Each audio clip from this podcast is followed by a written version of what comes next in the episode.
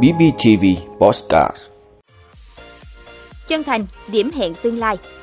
Bỏ quy định nhà nước thu hồi đất khi 80% người dân đồng ý. Tôn vinh 50 thanh niên khuyết tật tiêu biểu. Hôm nay 30 tháng 9 là ngày cuối xác nhận nhập học đại học cao đẳng. Ngành công nghiệp vũ trụ thế giới tăng trưởng mạnh. Đó là những thông tin sẽ có trong 5 phút trưa nay, ngày 30 tháng 9 của BBTV. Mời quý vị cùng theo dõi.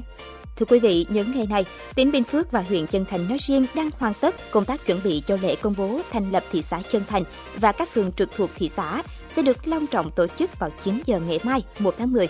tại công viên trung tâm hành chính thị xã Chân Thành. Sự kiện này không chỉ mang ý nghĩa to lớn về mặt xã hội, mà còn là động lực, cơ hội để Chân Thành vươn lên trở thành trung tâm phát triển kinh tế và đô thị của tỉnh trong tương lai gần. Sau gần 20 năm kể từ ngày thành lập huyện, Chân Thành đã có những bước phá hết sức ngoạn mục trên tất cả lĩnh vực.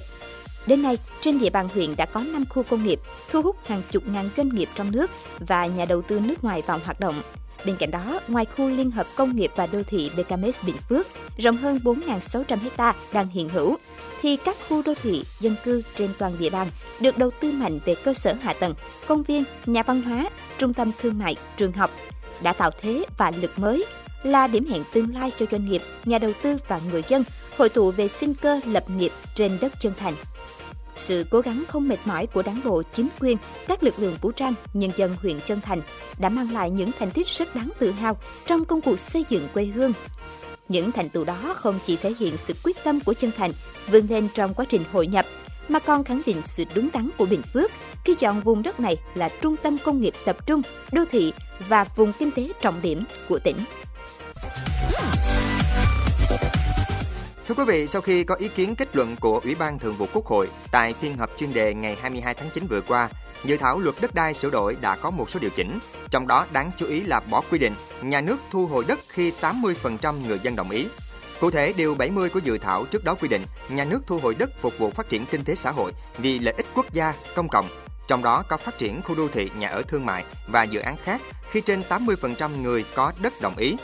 Cơ quan thẩm tra Ủy ban Kinh tế cho rằng đưa dự án khu đô thị, khu nhà ở thương mại thuộc nhóm thu hồi để phát triển kinh tế xã hội vì lợi ích quốc gia công cộng là không phù hợp. Ban soạn thảo cần xác định rõ các tiêu chí điều kiện của những dự án nhà nước thu hồi đất để tránh thu hồi tràn lan. Sau khi tiếp thu ý kiến, dự thảo mới đã quy định rõ hơn nội hàm dự án phát triển kinh tế xã hội vì lợi ích quốc gia công cộng. Bộ trưởng Trần Hồng Hà cho biết, luật quy định điều kiện thu hồi đất đối với dự án nhà ở thương mại sử dụng các loại đất không phải là đất ở để tạo quỹ đất đấu giá quyền sử dụng đất hoặc đấu thầu dự án có sử dụng đất để nhà nước thu được giá trị tăng thêm, điều tiết lợi ích tổng thể cho toàn xã hội và người sử dụng đất, thực hiện điều tiết thị trường thông qua quan hệ cung cầu. Thay vì năm vấn đề như ở tờ trình lần thứ nhất, tờ trình này chỉ còn 3 vấn đề được tách riêng để xin ý kiến do còn có quan điểm khác nhau trong quá trình xây dựng luật gồm mở rộng hạn mức nhận quyền sử dụng đất nông nghiệp của hộ gia đình cá nhân, mở rộng đối tượng nhận chuyển nhượng quyền sử dụng đất trồng lúa và bổ sung quy định về cho phép chuyển nhượng thế chấp quyền thuê trong hợp đồng thuê đất trả tiền hàng năm.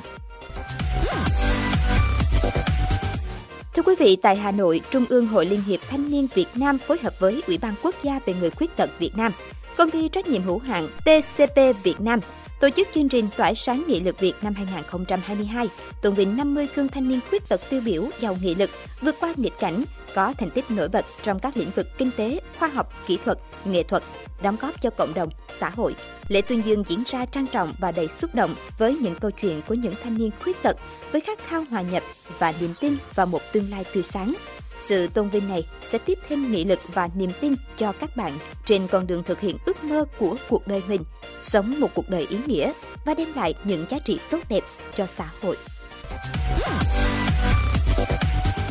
Thưa quý vị, hôm nay ngày 30 tháng 9 là ngày cuối cùng để các thí sinh trúng tuyển đại học cao đẳng hoàn thành thủ tục xác nhận nhập học trên hệ thống tuyển sinh của Bộ Giáo dục và Đào tạo. Đây là năm đầu tiên các thí sinh trên cả nước thực hiện việc đăng ký, điều chỉnh, bổ sung nguyện vọng và xác nhận nhập học theo hình thức trực tuyến. Các năm trước, thí sinh có thể đăng ký theo hình thức trực tuyến hoặc trực tiếp bằng phiếu. Với quy trình xác nhận nhập học, Bộ Giáo dục và Đào tạo đã mở hệ thống tuyển sinh chung từ ngày 18 tháng 9 năm 2022 tại địa chỉ thí sinh .thi tốt nghiệp trung học phổ thông edu vn và có hướng dẫn cụ thể về quy trình, thời gian thực hiện để thí sinh nắm rõ. Theo quy định năm nay, thí sinh sau khi biết kết quả trúng tuyển đợt 1 bao gồm tất cả các phương thức xét tuyển, trừ những thí sinh tuyển thẳng theo quy chế của Bộ Giáo dục và Đào tạo đã xác nhận nhập học với trường đại học mà thí sinh có nguyện vọng muốn học phải xác nhận nhập học trực tuyến trên hệ thống tuyển sinh chung. Một số cơ sở đào tạo còn yêu cầu thí sinh xác nhận nhập học trực tuyến trên website của trường và nộp bản cứng hồ sơ trong ngày nhập học trực tiếp. Nếu thí sinh chưa trúng tuyển hoặc đã trúng tuyển nhưng chưa xác nhận nhập học vào bất cứ nơi nào, có thể đăng ký xét tuyển các đợt bổ sung theo kế hoạch của cơ sở đào tạo. Thưa quý vị, theo báo cáo của tổ chức Space Foundation, có trụ sở tại Mỹ, ngành công nghiệp vũ trụ năm ngoái đạt 469 tỷ đô la Mỹ, cho thấy mức tăng nhanh nhất kể từ năm 2014. Đầu tư của các chính phủ và các tập đoàn trên thế giới vào lĩnh vực tên lửa, vệ tinh và các lĩnh vực khác liên quan đến hàng không vũ trụ tăng 9% so với năm 2020. Mỹ vẫn là quốc gia chi nhiều nhất với tổng ngân sách dành cho vũ trụ trong năm ngoái đạt 60 tỷ đô la Mỹ, gần gấp 4 lần nước xếp thứ hai là Trung Quốc. Ấn Độ và nhiều quốc gia châu Âu cũng tăng 30% hoặc hơn đầu tư cho công nghiệp vũ trụ. Năm 2022, dự báo ngành công nghiệp vũ trụ không đạt mốc tăng trưởng kỷ lục mới, nhưng tốc độ phát triển vẫn ở mức cao. Đáng chú ý, chi tiêu của các chính phủ dành cho ngành này vẫn tiếp tục tăng với hơn 90 quốc gia đang hiện diện trên không gian vũ trụ. 6 tháng đầu năm 2022 đã chứng kiến 75 vụ phóng tên lửa trên toàn thế giới, mức kỷ lục kể từ năm 1967. Một điểm đáng chú ý là khoảng 90% trong số hơn 1.000 tàu vũ trụ được phóng vào không gian trong năm nay là do các công ty thương mại thực hiện.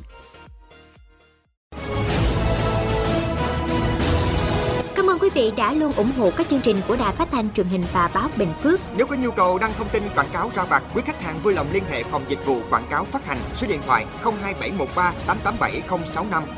BBTV vì bạn mỗi ngày.